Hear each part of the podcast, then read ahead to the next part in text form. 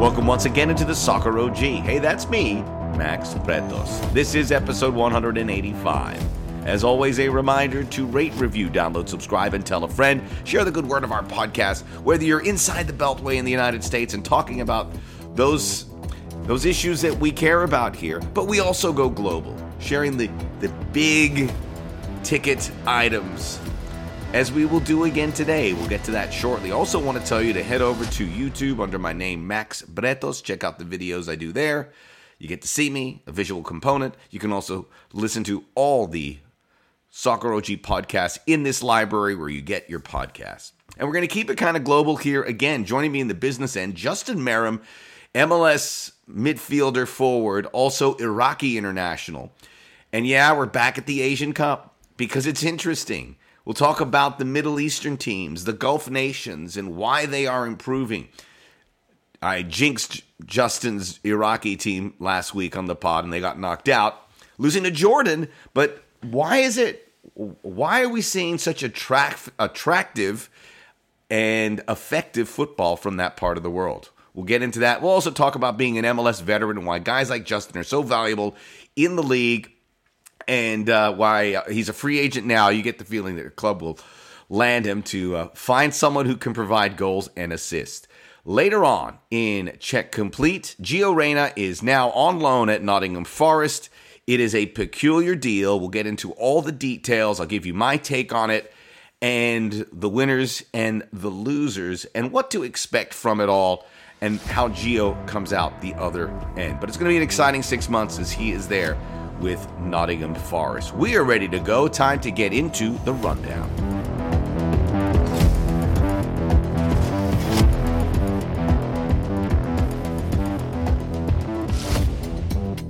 We are back, and last week the uh, the big topic was two of these legends in charge of mega clubs saying that they are going to step down at the end of the season. Obviously, Jurgen Klopp at Liverpool and Xavi at Barcelona. Two very different announcements, right? Jurgen Klopp was uh, he created there was a production made and he announced it. Everyone was shocked. People were in tears. And Xavi's team would have gave up five goals to Villarreal, and then he kind of quietly said, "I'm stepping out at the end of the season." His time may have been short. Uh, both those clubs were in action on Wednesday.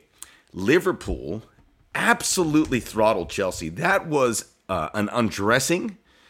And, you know, I saw Robbie Mustoe say it was men versus boys. I mean, it was such a beatdown, and every Chelsea player just exposed. Moises Caicedo, who I love, was a hot mess.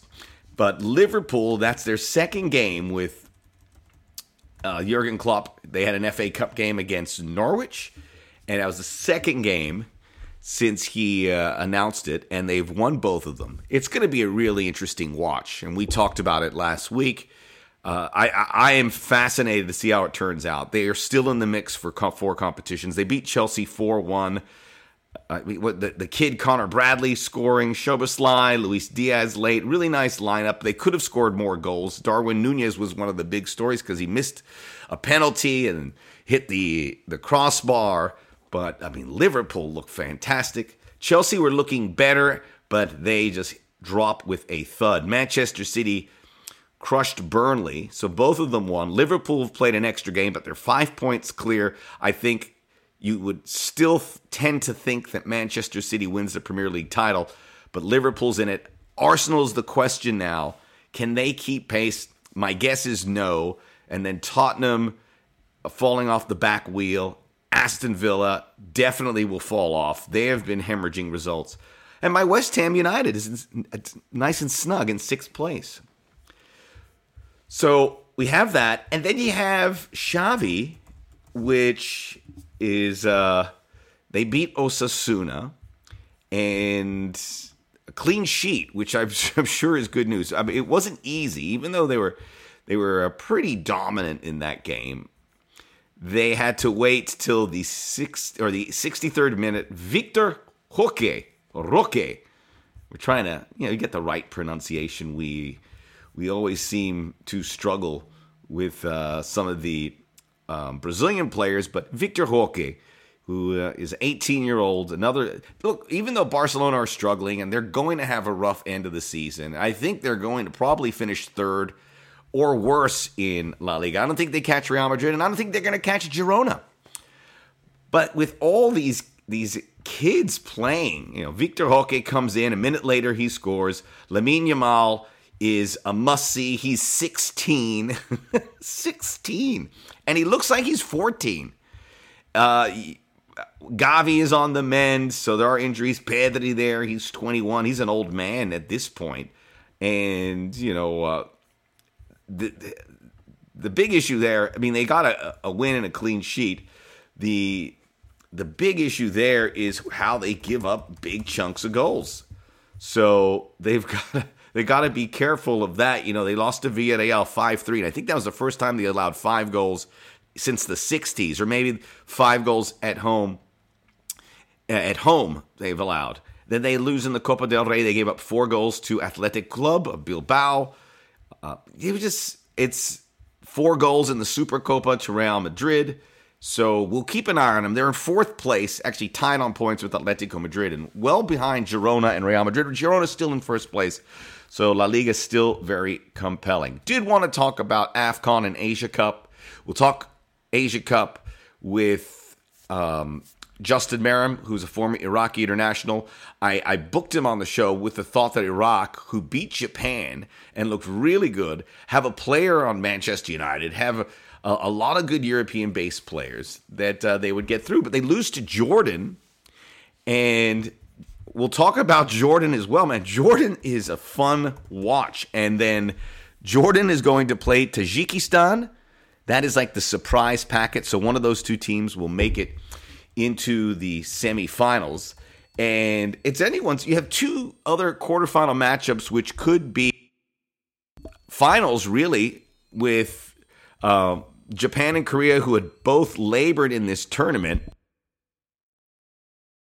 winning their games. So South Korea will play Australia, Japan will play Iran. Games will be on Friday, Saturday, February 2nd, and February 3rd. The fourth quarterfinal is Qatar, which was my pick to win it. Uh, I'm not patting myself on the back because I've had miserable selections. And they're playing Uzbekistan, and Uzbekistan have been pretty steady throughout. They uh, they win their their knockout stage game without too uh, many entanglements, and they finish second behind Australia uh, without losing a game in that group, uh, they could win it. I mean, they could beat Qatar. I remember we were ridiculing Uzbekistan because the U.S. was struggling with them. They're a good team. I'm, uh, U.S. should be beating them. There's no doubt about it. So you have Uzbekistan on one side, you have Tajikistan on the other. You know who's going to be upset if Tajikistan and Uzbekistan make the final? Uh, Borat from Kazakhstan. Oh! Sorry, low hanging fruit it has been really it's it's been good. I mean, and I've paid more attention than I usually do to the Asian Cup, but the Asian teams are much much better. I mean, this has been at Palestine. I that someone explained that to me that they can make the knockouts and compete with Qatar. I mean, they were winning that game and explain to me how they're doing this with what's happening in their country. But I think you know, a lot of these places in the Middle East, they have countries that have the weight of being in a political theater of some kind. Iraq, obviously, some time ago with Saddam Hussein, but you know that it's still part of a, a that, that country still leave, that leaves a mark on the country, and there's a lot of military bases in that area. Um, Iran, no doubt about it, is another one uh, that is right in political theater. Uh, how that affects these teams or the, or, or the fans, I can't tell you. I'm just seeing it with my eyes. But that has to be a distraction, and yet these teams move forward. And there's the neighbors like Jordan and Bahrain and the Saudis uh, that uh, have all had good tournaments. So we're down to the quarterfinals. I never mentioned Australia. I never mentioned last week with Anthony Hudson, and they just keep chugging along. But really going to be, I mean, maybe it is a Japan Korea final, which would uh, be fantastic, but somewhat unexpected by the way it went. So it was a little crazy in the Asian Cup. And then you have AFCON, which was bananas. So I read a stat that the eight quarterfinalists are completely different from the last African Cup of Nations. Uh, there's no explaining explaining this. I said my pick was going to be Senegal Morocco. I felt really good about that. Senegal gets knocked out by the Ivory Coast in penalties, which is uh, you know not super surprising because it is the hosts and then so I'm not super surprised by that based on the way AFCON goes you could expect it. Morocco losing by 2 goals to South Africa is surprising me. South Africa, even going back to when they hosted the World Cup in 2010, that program's been a mess. They don't produce, really good players like they used to, but maybe they're coming back. By the way, there was a guy on their team. I remember he was a South African youth international, and his name's Yaya, and his last name is spelled S I T H O L E, which, if you said it phonetically from the English language, would be sithole and it's pronounced Sitole. And I didn't know that when I was calling that game, and I saw that name, and I'm starting to sweat. like, oh, I ain't touching that. Someone give me a pronunciation on this, and please don't tell me that he pronounces his name Sithole. So Sitole. I'm glad he's still around. And then all the other crazy results. North Africa is out. North Africa, we usually associate that with the best teams Egypt, Tunisia, Algeria, Morocco, all out. Someone, I tweeted that, someone tweeted back, because that's the issues they have when they're in sub Saharan Africa. Well, that's not that far from where they are. I know the temperature is different, but it's also, I don't know. Uh, that's an odd one. Um, I, Guinea beat Equatorial Guinea, which is great on its own on the surface. And then the stadium was packed. And you, I mean, I'm learning about geography here. Guinea uh, borders Ivory Coast. In fact, a lot of countries that are still there are in that Western African area Nigeria, Congo, Guinea, Mali, Ivory Coast. Uh, Cape Verde is kind of close. Angola is a little bit away from that. So it's uh, the it's right there in that Western Central Africa where uh, most of these countries are. Nigeria, Angola. Games will be Friday, Saturday. Nig- Angola's good, but you like have to think Nigeria is going to win, but you can't think anything. DR of Congo and Guinea. I'm, I'm feeling Guinea now. Mali, Ivory Coast, Cape Verde, South Africa. And the other thing that's is curious is there's so many surprises in AFCON, but generally when the World Cup qualifying rolls around, that same group of teams generally will qualify. Cameroon, Senegal, the North African teams, Morocco, Tunisia, not all the time, but a combination of eight or nine countries usually qualify, right? Uh, Ivory Coast, Senegal, uh, Nigeria really hasn't that much, but that's it. And then all of a sudden you have Cape Verde and Angola, Guinea. So it doesn't, African football doesn't make any sense, but that's why I love it. So the quarterfinals, enjoy them if you can. I certainly have. We will continue the conversation with the Asian Cup. We'll talk a little MLS. We'll just talk about the international game. My special guest in the business and Justin Meram, creative player extraordinaire in Major League Soccer, proud Michigander, and Iraqi international. We'll talk about Asian Cup. We'll talk about MLS. The business end is next.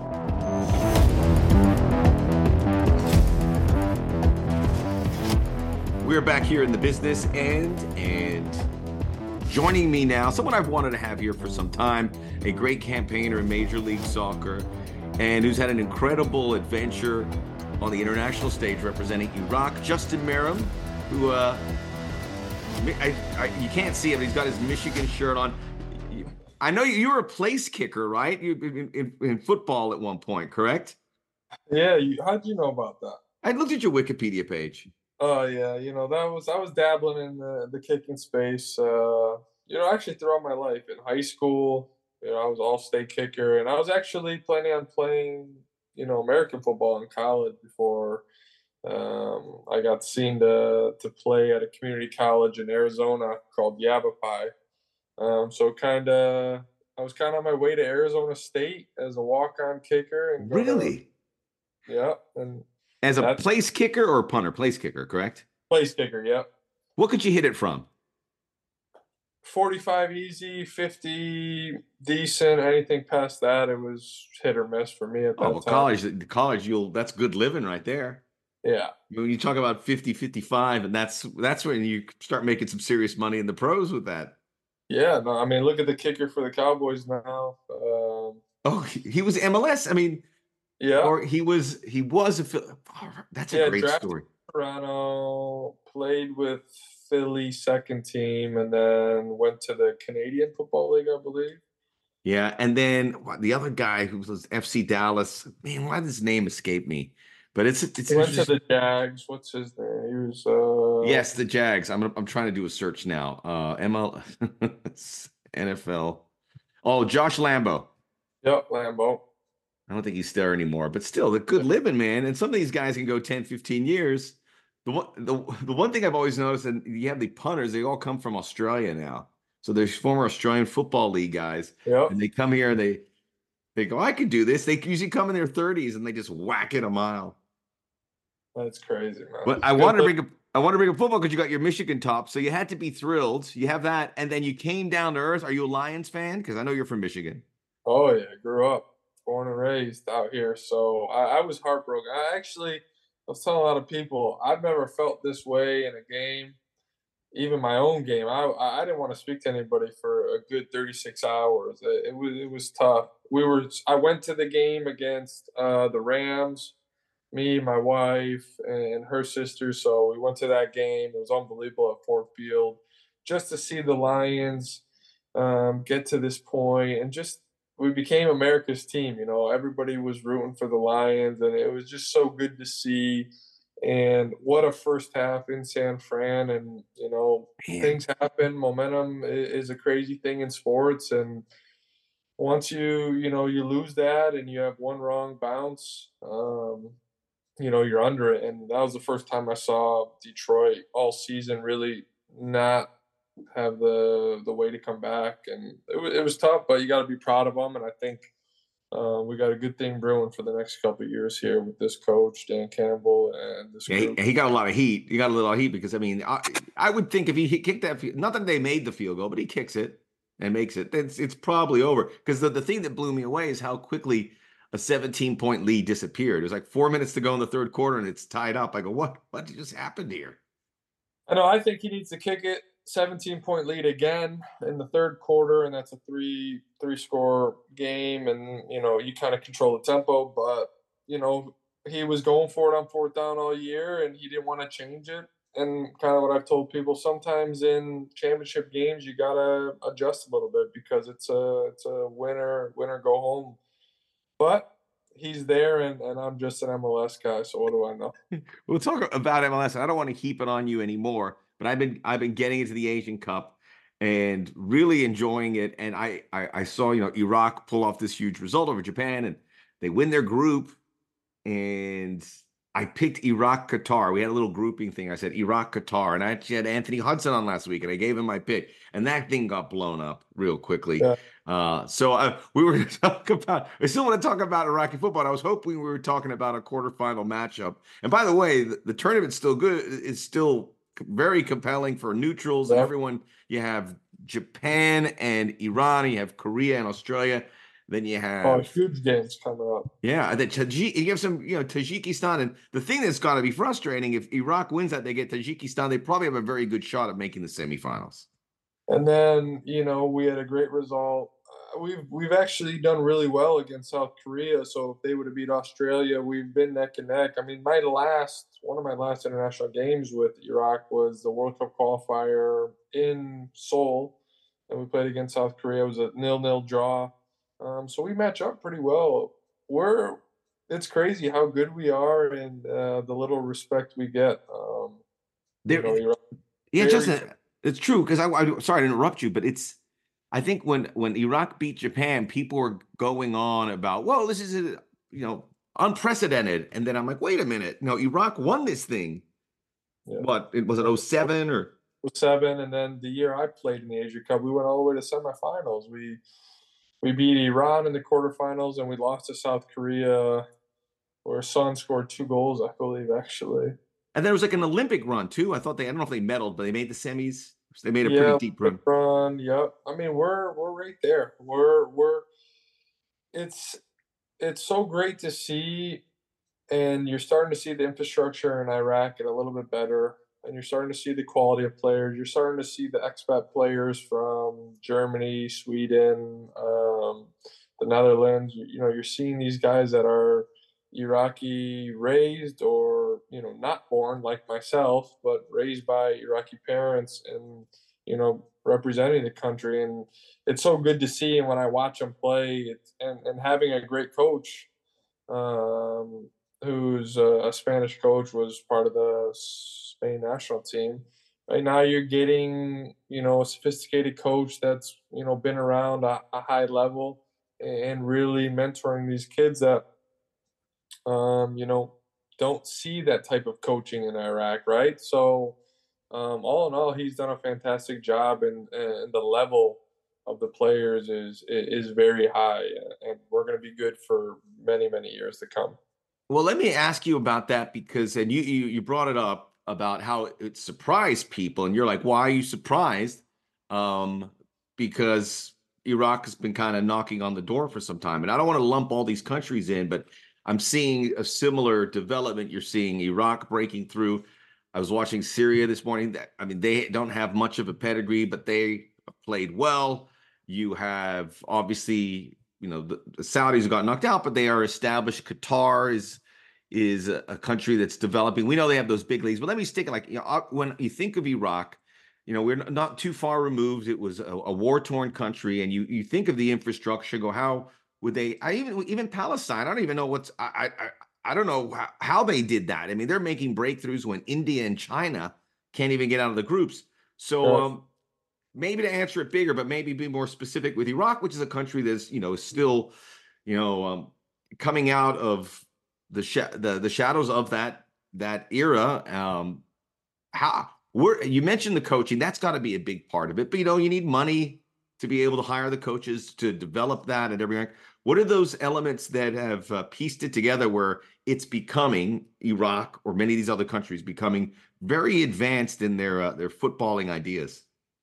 I just think the league is getting stronger. I just think the infrastructure of the Iraqi league is getting better. You're just seeing the quality um, get better, and you're starting to see some of these top talented Iraqi players uh, move on and play in the Saudi leagues, play in the Qatari leagues, play in the Emirate League. Um, some go to Russia, some have played in Europe and Turkey. So now you're seeing these top talented players play elsewhere and that's raising the level. And then you're mixing in the guys that play abroad that were born in uh, in, in Europe, right, with Ira- Iraqi background. So all of that together with a highly rated coach, and now you're starting to see, you know, um, Iraq play at a high level. And I think, I think, did we break the top sixty? I, I think I saw something like that, and that's a huge accomplishment. I think when I joined the national team back in 2014, about 10 years ago, it was, uh, I think we were like 90th or 100th, and we got all the way up into like the 70s. And then now, you know, with some great results, um, you know, they're breaking through. And I'm just, I'm just sad because I think we would have been in the semifinals if that result against Jordan went any differently. Yeah, Zidane Iqbal, who was born in uh, in England, and then there is um, uh, Al Ammari, who was born in Sweden. I mean, that's um, yeah. that scouting has to be good, you included, because clearly those in charge of Iraqi football, and I'm sure this is being shadowed in other countries, are casting a wide net. A lot. I, I, I had a guest who were talking about Indian football, and they feel that's the one thing that's holding them back is they're not pursuing Indian players that may play in England or the United States that could be lured into an Indian national team and make them take a step above. I mean, is do you have any insight on that process where they are able to scout? Because that is also takes a lot of resources and money to be able to find that talent, convince them yeah, to come over. You know, a little bit with myself, and maybe a year before I came with, um, you know, a couple guys that were from Sweden, and these these expat groups um these like it started with like facebook and the name that comes to mind is Yusuf Al-Khafaji, who who started kind of this Iraqi professional page that they would just be watching games all over and finding guys that were Iraqi. I mean, hell, they sent me a Facebook message, "Are you Iraqi?" Like that was wow. back in 2012, and then it took two years to gain, you know, citizenship and get my passport, and um, you know, because being a Chaldean Catholic from the north of Iraq, um, and that's kind of where ISIS and everything was, and a lot of things were torn. Where my, you know, my mom and dad grew up they went to the church where my dad was baptized back in however 1955 60 whatever that time was.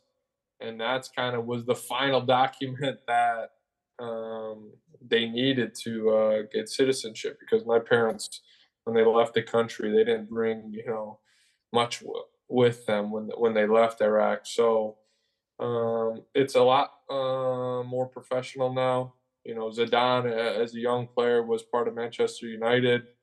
I think he played in a Champions League game, right? So you're getting, you know, really highly talented players now that are representing Iraq. And I think you see some of these guys, and it happens all over the world, but now you're starting to see with Iraq is some guys, are you going to play for Germany? Are you really going to break through with Germany? Or you have, you know, are you going to play with Iraq where you're still going to be on a big stage, Asia Cup, World Cup qualifiers, and you can be you know, a big name for the country. So uh, we're starting to see, you know, good talented players make the transition to the Iraqi national team.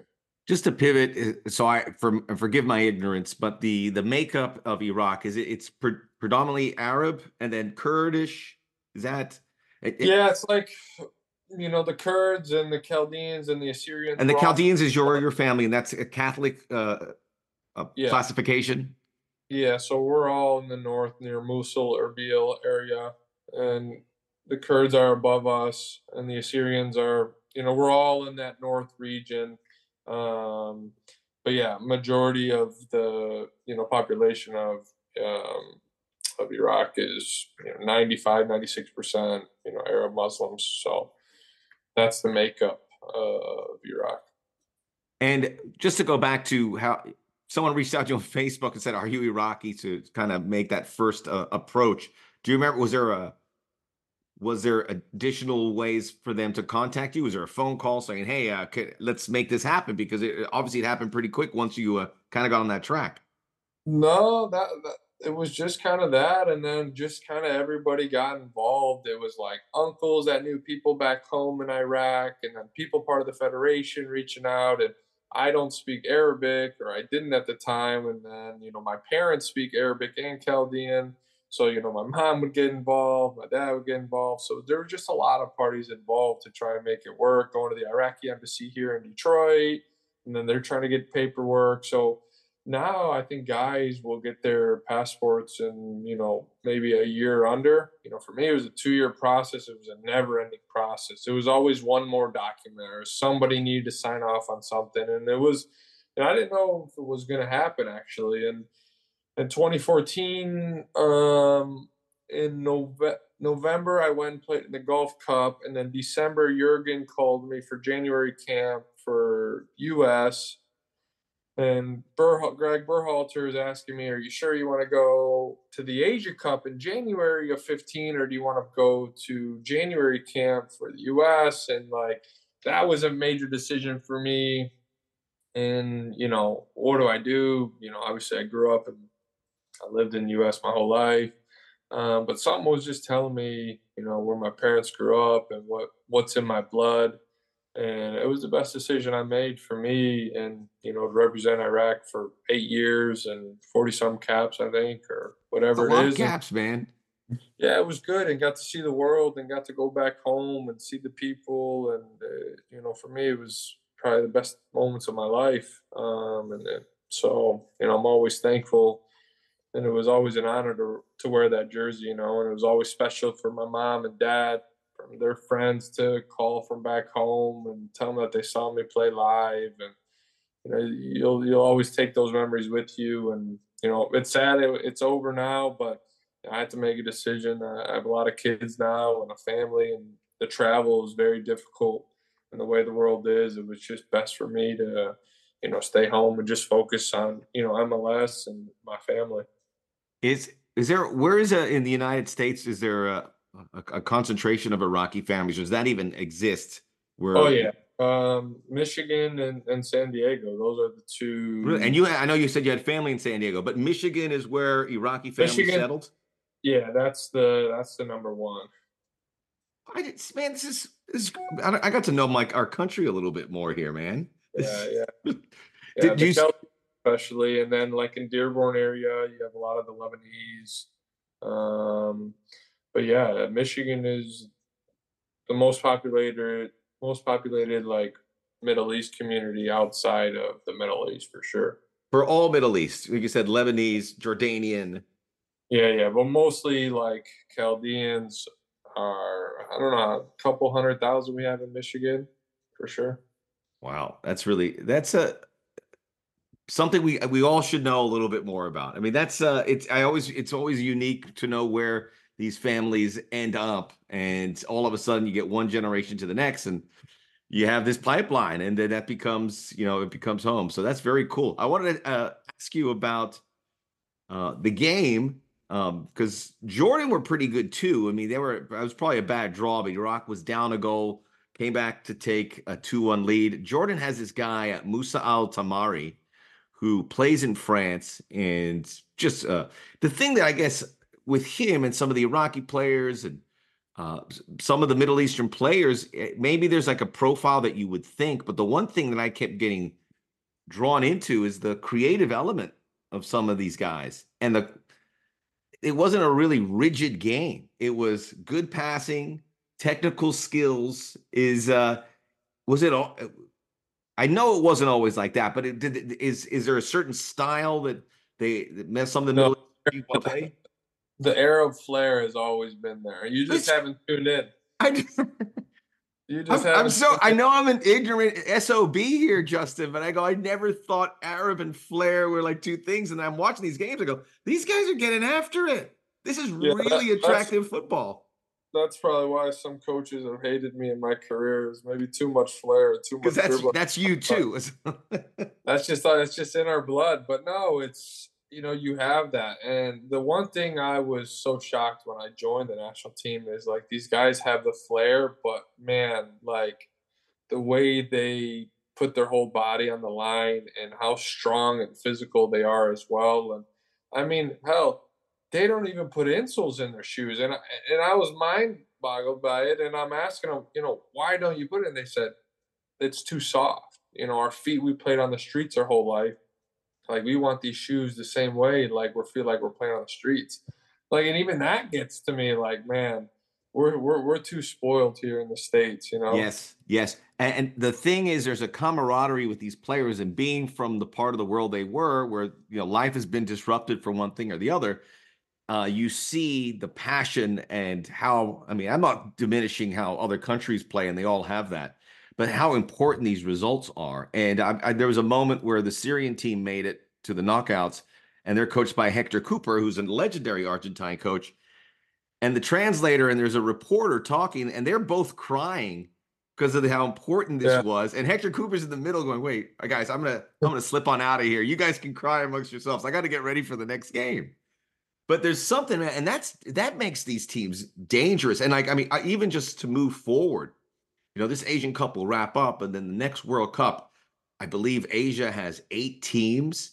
And I think Yeah. people rolled their eyes at that. But you know, I could pick out eight teams that I've seen here that all could play pretty well. The last World Cup, granted, it was in Qatar, so there was a a regional advantage. But you know, Australia, Korea, Japan made it. Saudi beat Argentina. Qatar, I think, were just overwhelmed. But then you have to.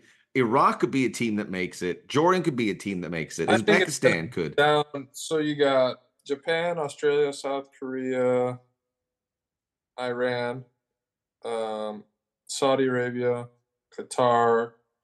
These last two, I believe it's going to be between Iraq, Jordan, Syria, Emirates. Those four will probably fight for those last two. I don't think China's really No. they can't hang with us. Um, Uzbekistan was good before they've kind of fallen off a bit. Um, but man, like Jordan and Palestine and But Syria have all Palestine got- have made the knockouts. They have no business doing that. Yeah, they've got better recently, and I just think soccer just continue to grow, and you're starting to see their local leagues. They're starting to grab players from other di- different regions, and it's just making everybody better. And that's just like anything, right? You get better competition. Guys locally got to raise their level, and it, you know they're getting better coaches and I think there's more money in the game now, so it attracts foreign coaches to coach in these countries and these leagues, right? You look at the Saudi team, you know, who's the head coach for the Saudi national team? It's uh oh, Mancini. Yeah, I mean, look, look that's crazy. Saudi Arabia, right? What I mean, what are they paying him? They got to be paying him five, six probably million. like probably more, like hundred thousand a year. I don't know. No, more than that. He's in the millions, kidding. man. I'm kidding. Maybe a hundred thousand a day, more like. he was that was one of the interesting moments there in the penalty shootout with Korea when they missed two penalties. He he walked off, and I was like, "Where?" He was like, Yeah. "I'm out." he was in a dominated- bad mood. He was in a crappy mood. They dominated Jurgen's side of South Korea. They dominated. They kind of ran out of steam at the end. I think Korea kind of, but this is a Korea and Japan are elite. You know, these are teams with superstars. And then Jordan tied Korea, probably should have beaten them. And then Iraq beat Japan. So there's like, there's no uh, It fear. used to be really. It used to be really um, lopsided. Probably during my time, a little bit. Um, where just Japan, South Korea, Iran were just so above everybody. In Australia, we're just so above everybody. And then over the last few years, you're just starting to see um, those teams kind of come down a little bit. And then these smaller countries are just getting stronger. And it, you're seeing it in these results um, and it's fun. It's making Asia Cup great, and it's making you know guys like yourself tune in, and even my trainer here in Detroit had the Iran, was it Iran Syria today? yes. Yeah. Went to penalties. It did. So I, I saw it was one zero Iran. I- Iran's, I mean, Iran's struggling and they got ballers. I mean, they got, they have five or six top tier guys. You know, they, the, uh, you mentioned the leagues and we know the money's in Saudi and the Qatari league, UAE. That benefits, I think, the region because they can recruit locally. You mentioned the Iraqi league. What is, I mean, are- those players making a good living? What is, is how much professionalism would you, They're making a couple hundred thousand a year. Um, so know, they don't have to, they don't have to find another job. They could be a Yeah, full-time yeah. professional. top guys are, are making that. Um, but you know, everybody's pretty well taken care of. Um, whether they get paid on time or not, that, that might be a different story. Well, that but- that happens in a lot of places, not just yeah, the Middle East. Yeah, I, I always associate that more with us in the Americas that you may you may get paid or you may not. yeah, yeah. It's it's tough in a lot of places. The world is um, is interesting right now on the financial side. Yeah, it's true. You know, the It's- big, there's some crazy money out there, and then yeah. then the rest of us kind of fall in line. So uh, what's what's happening with you? I know you, you had your time in Charlotte. You're you're on the on the lookout for new opportunities. Uh, you're a guy who scores a lot of goals in MLS. I mean, just with the league as well. uh, You've I know time with uh, the crew, uh, Orlando City, Atlanta, RSL. Uh, most of the time with the crew, and then with Charlotte here, the back end of last year, still getting some good numbers. How have you seen the league? Um, what are the things that kind of stick out for a guy who's spent, you know, over a decade here playing in Major League Soccer? Yeah, it's growing in the right direction. Um, it's exciting. I think the Leagues Cup, Messi, that whole tournament brought a lot of a lot of eyes onto the league. Um, you're starting to see a lot of good talent coming in. Um, you know, but for me, it's you know sometimes you're seeing these teams get ahead of themselves, right? They're making a lot of big splashes, um, just trigger happy to to get a deal across the table and to maybe make some noise, but um, not always panning out. You know, um, LAFC, right? You you know them. I think it was Buick, or you know, it was a big signing, and Mhm. it doesn't pan out, and within the year, right, he, he's on his way out. And there's many teams like that. So I just think for myself being in the league, it's um, you got to have a mixture, right? You got to have to, and I and I'm speaking for the American college we- guys, We need we need, for a variety of reasons. You need that American identity, not just because you want to develop American players uh, to help the national team, but to build out where you have more know-how and these guys pass that on to the next generation. But you know, Americans want to see Americans play too. You know, you go out there, you want to see your neighbor, your or uh, guys that you grew up seeing wherever it is in college or what have you.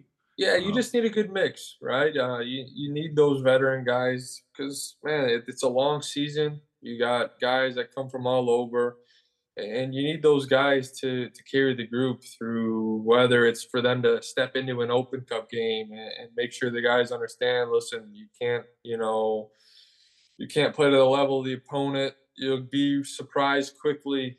Um, there's ballers on on on teams in lower leagues in in America, right? In USL or NPSL or whatever. Some of these teams are just USL two. You're seeing really good level players, and I mean, I was with Salt Lake. I think we, when was it? We got smoked by I think this Colorado Switchback, maybe. I don't know. Yeah.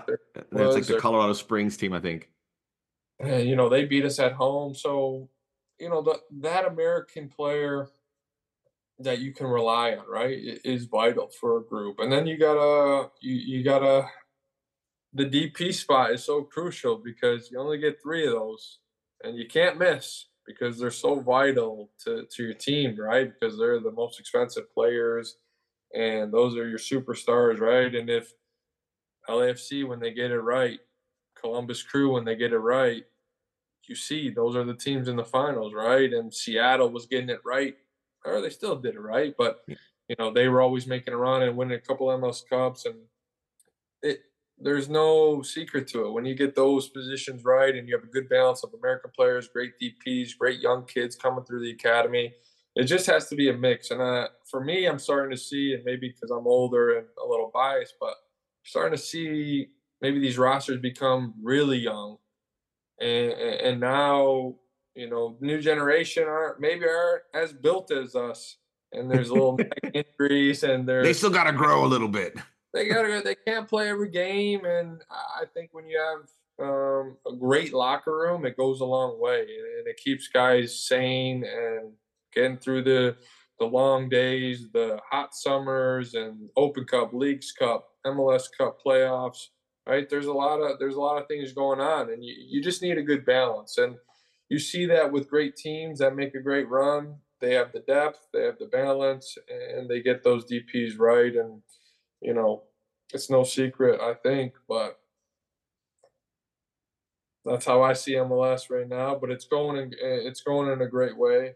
Um, obviously, you got San Diego coming in next year, which will be good. I'm sure that will add some spice to the LA A little, LAFC. a little Carter, and right on the border too, man. I mean, I always thought when they they had the Tijuana team, people in San Diego would go see Tijuana play, and now they have this option, and you know, it's it's up against it now. But I, I think Oh. that's a, a good relationship between the two leagues. I also wanted to add that you mentioned the American player, but it's also the MLS veteran, and you mentioned those three clubs, LAFC, when they became successful the last two years. It's when they went out and got MLS campaigners, guys that have been in the league Yeah. five, six years. Uh, Columbus wins it. They were developing American players. They went to that next MLS Next Pro, let those guys come in where they were able to develop, and then uh, Seattle just develops all their guys locally.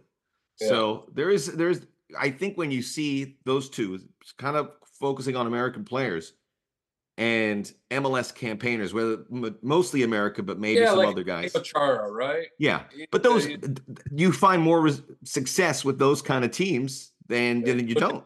He comes from Kansas City, goes to LAFC, amazing transition, hell of a player, right? Um, and I take part of it. I was in Charlotte, right? It was super foreign, you know, uh, and it was uh, it was difficult for them in the first first season. You know, they're right there on the border, but um, that's a team that you know probably could use like a, a Kellyn Acosta or an Ilie or a Roger Espinoza maybe two years Yeah. ago, right? Like guys like that that know the league, they can play multiple positions, can step in right away, and you know what you're going to get. There's no secret to those guys. Yeah, it, it's a necessity. I think any Charlotte's a great example because they came in with that international footprint, but I think all of them start to to shift a bit, knowing that's the way to success. The Dynamo's another one. I think Ben Olsen came in and kind of got a lot of those uh, MLS veteran guys. Justin Meram, great chatting with you, buddy. Uh, I'm glad it. I finally got you on there. And uh, I look forward to seeing you out there again pretty soon. Yeah, yeah, we'll see where I uh, where I land right now. Just deal with the whole free agency and with my agent and a few teams uh, calling. So it'll be interesting to see where uh, I'll be playing next year. But I'm excited.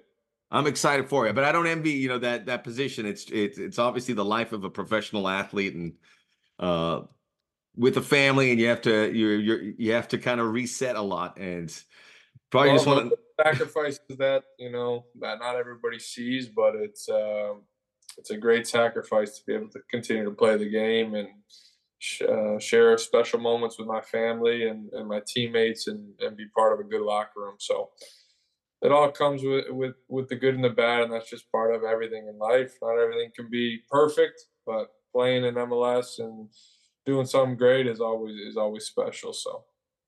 All right, well said, man. We'll see you out there. Justin Meram joining me here in the business, and uh, we'll be back with the check complete. We'll take a closer look at the uh, Gio Reyna deal, which was finally completed to Nottingham Forest.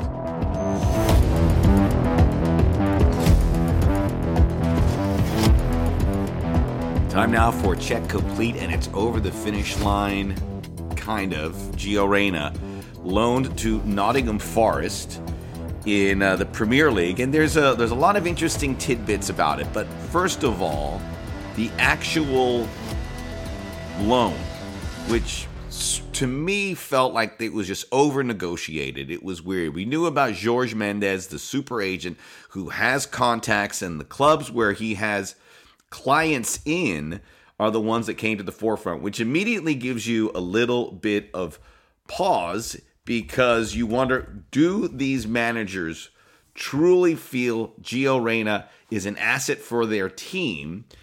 And do they want them, or is there? I mean, I, I, they have to want them, right? They have to want them if they're going to make a big ordeal about this. But Nottingham Forest did not commit a lot to it. I mean, if Gio Reyna goes there and then plays 50 minutes or whatever the rest of the season, they're not going to sweat it too much because they haven't made a a real commitment to this player. So Nuno Espirito Santo is the manager there. I'm sure he wants to use Gio Reyna. He is a tremendous talent. We know that.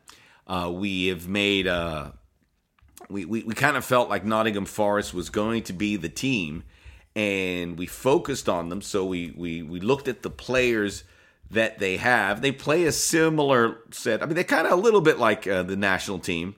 So there's something there. Morgan Gibbs White is plays in the middle, wears the 10 shirt. So you would imagine that would be the the guy that Gio Reyna would be competing with.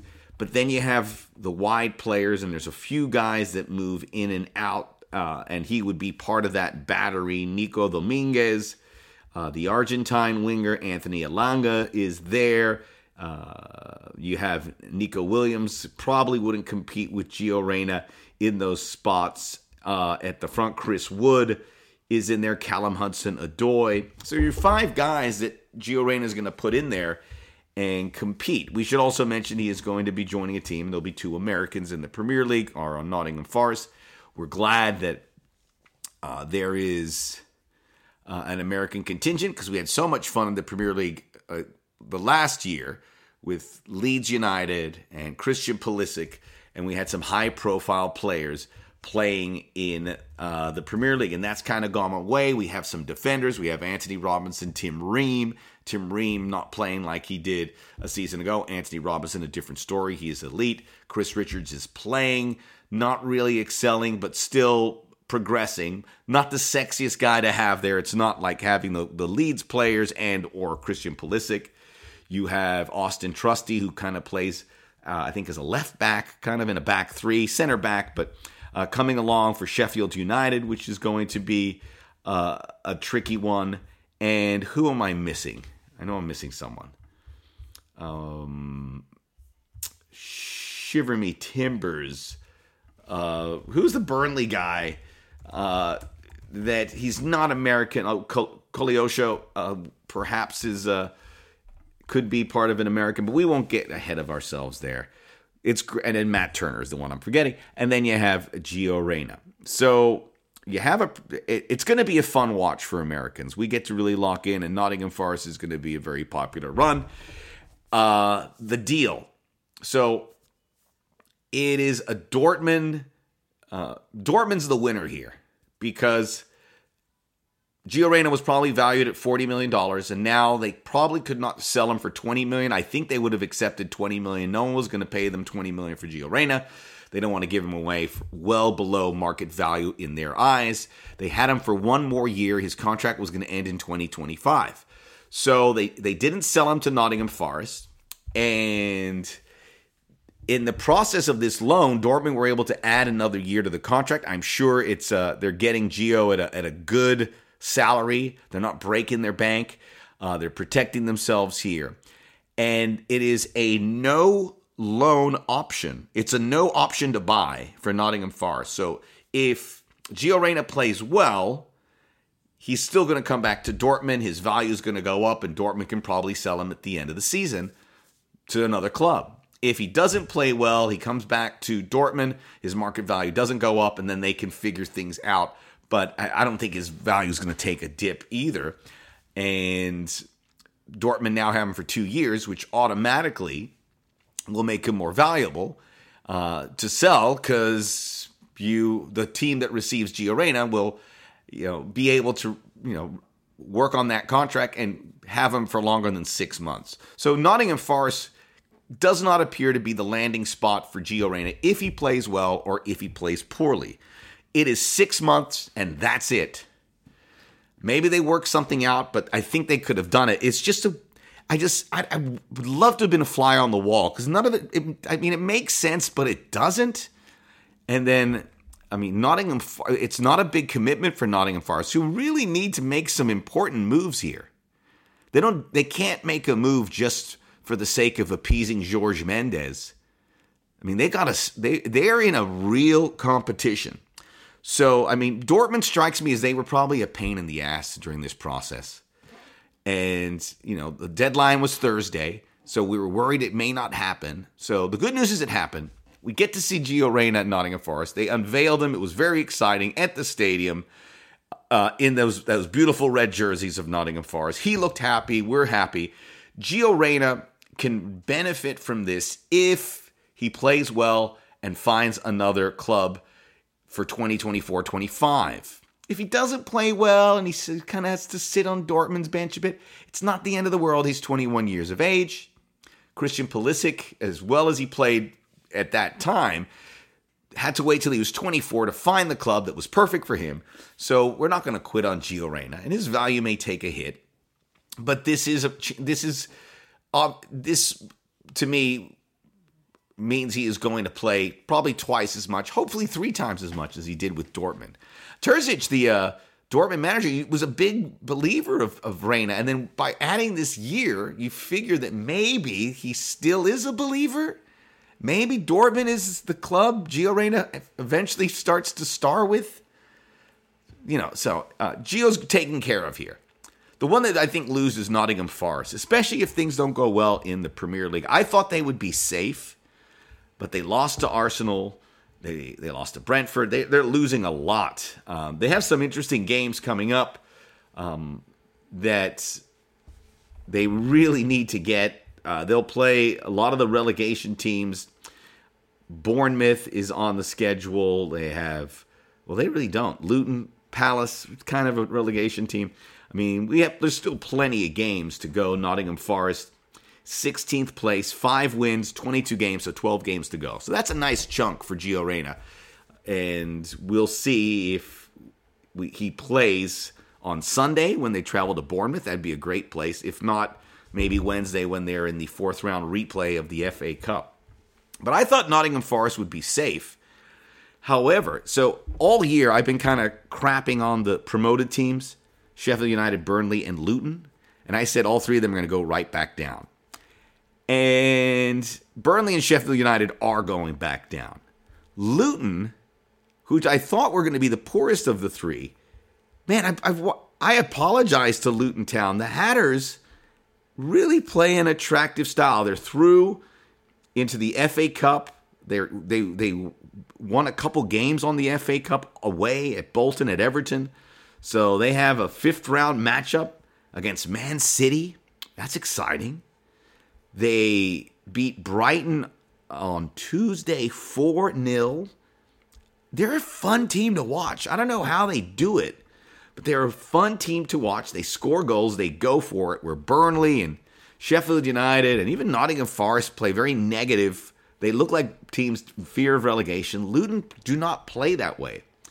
And I think they're going to stay afloat. And the only reason I think they won't is maybe because they're a little too buccaneering uh, and adventurous. But I want them to stay up. I think, I mean, except for the camera angles at Kenilworth Road, because it's such a small stadium, it's it's on top of the players. It's kind of cool, but after a while, it hurts your eyes. Anyhow, Brentford, uh, Crystal Palace one, I think they're going to be safe. But Nottingham Forest is 20 points. Luton's at 19. Everton is the first relegation team. They're 18. You figure Everton gets some points. So Nottingham Forest, Luton Town, and those two play each other at the back end. That's where it's coming down to, man. And I like Luton Town a lot more than I like Nottingham Forest. Uh, on paper, I like Nottingham Forest, but Luton Town just play well and are fearless. They have uh, four more goals, Luton Town, than Manchester United. So there's a lot here with Gio Reyna, and, and this is going to be a fun ride. You know, we always talk about relegation. Well, now the American public, just like with Leeds United the last two years, can get hyped uh, to see one of their own help Nottingham Forest. And if he helps Nottingham Forest, it's great business for Gio Reyna. It's great business for Nottingham Forest if they stay in the Premier League because they've they've spent so much, they've committed so much to getting up and staying. But it doesn't mean that those two will be together in the long run. But enjoy it. The Soccer OG, check out the Soccer OG podcast. The library is available for your listening pleasure. Go to YouTube under my name, Max Bretos, and check out the Soccer OG on there. We have you covered. We will continue to keep an eye on AFCON and the Asian Cup and all the good stories. We have March looming for the big international dates for the USMNT. We will definitely talk about that. Until I see you again or get to talk to you again, Placido Domingo.